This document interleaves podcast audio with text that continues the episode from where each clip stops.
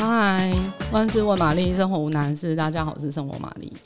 诶、我这一集还是喉咙有点痛，其实是同一天录的啦。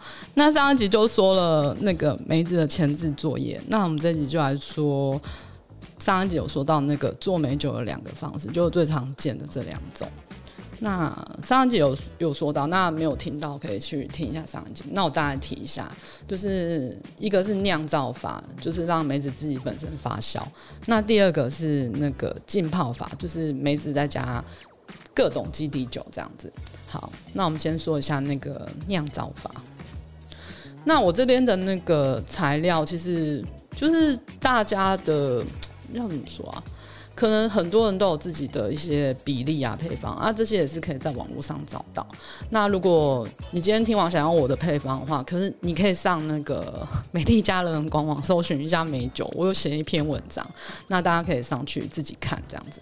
好，那这个容器我是用三点五公升的那种玻璃瓶，蛮还蛮大的，因为其实要选稍微大一点，因为如果你要是用。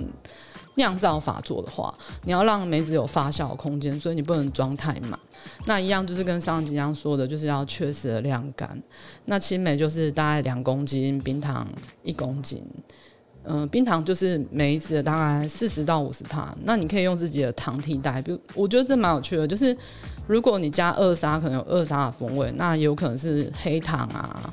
也是蛮，嗯，我觉得也蛮那个风味也蛮赞的，就是大家可以自己去选择喜欢的糖类，那糖也不能太少，就是基本上就是四十到五十，因为要这么多，它的发酵才会顺利。那做法就是一样，就是像我上集说，就是。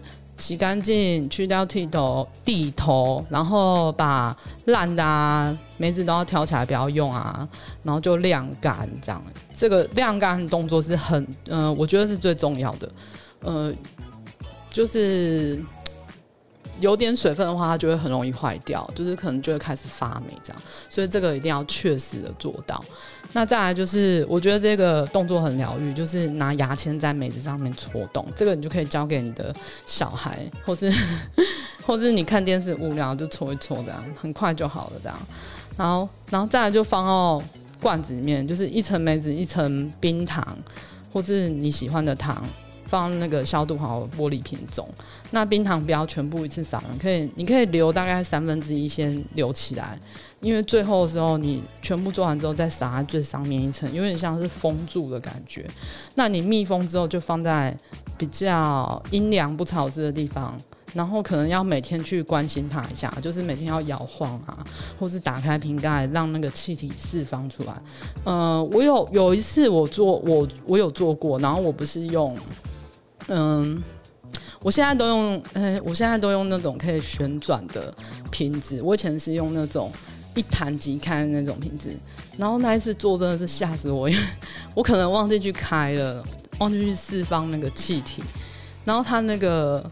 气体就随着液体从那个缝里面这样流出来，然后整个瓶子就黏黏的，所以就是大家要记得，就是每天去开一下，让那个气体释放出来。那你做这些动作，当然就是手要干燥，然后保持干净。那这样子做，大概等到糖融化，然后静置个这样的过程，大概半年之后就可以喝了。就是你现在做，现在是几月啊？四月好了，四。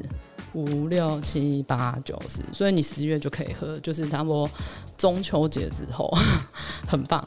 那第二个就是静置法，就是这个这个是最简单的，然后我觉得它就是蛮有趣的，就是你可以去选你喜欢的那个基底酒，像比如说，我觉得威士忌啊、琴酒啊，酿出来都蛮酷的，然后不会失败，可能就是米酒头。跟白兰地，我觉得很香，就是大家可以试看看。那这个比例就是梅子一九一，然后糖大概一半就好了，零点五。那就是看个人的喜好，也可以更少一点啊。因为现在这个就是用泡的，所以它不会有什么成功失败问题，就是端看你喜欢什么风味这样。那。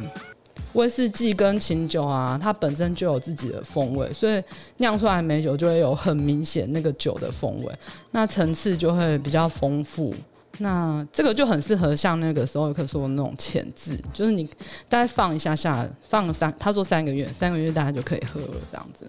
那蒸馏酒就是可以比较，如果你用蒸馏酒，像什么白兰地啊、伏特加、高粱米酒桶，我觉得基本上都不会失败，都不会难喝到哪里去。